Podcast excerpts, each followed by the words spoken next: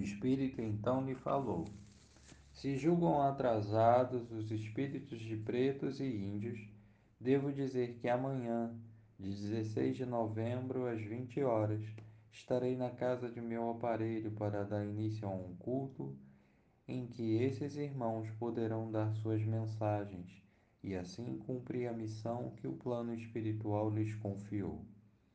Será uma religião que falará aos humildes, simbolizando a igualdade que deve existir entre todos os irmãos, encarnados e desencarnados.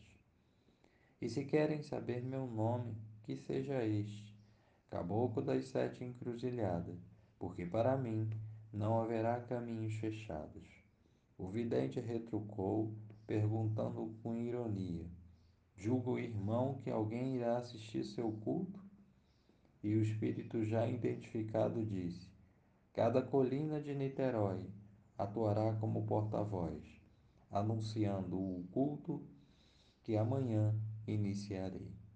No dia seguinte, ao se aproximar a hora marcada na casa da família Moraes, na rua Floriano Peixoto, número 30, estavam presentes membros da Federação Espírita para comprovarem a veracidade do que havia sido declarado na véspera.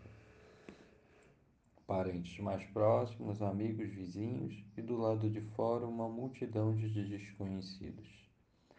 Às 20 horas, manifestou-se o caboclo das sete encruzilhadas e declarou que naquele momento inicia-se iniciava-se um novo culto, no qual espíritos de velhos africanos, que haviam servidos como escravos e após seu desenlace, não encontravam campo de atuação nas remanescentes seitas negras, já deturpadas e dirigidas em sua totalidade para os trabalhos de feitiçaria e de índios nativos de nossa terra poderiam trabalhar em benefício de seus irmãos encarnados qualquer que fosse a raça, credo, cor e condição social. A prática da caridade, no sentido do amor fraterno, seria a característica principal desse culto.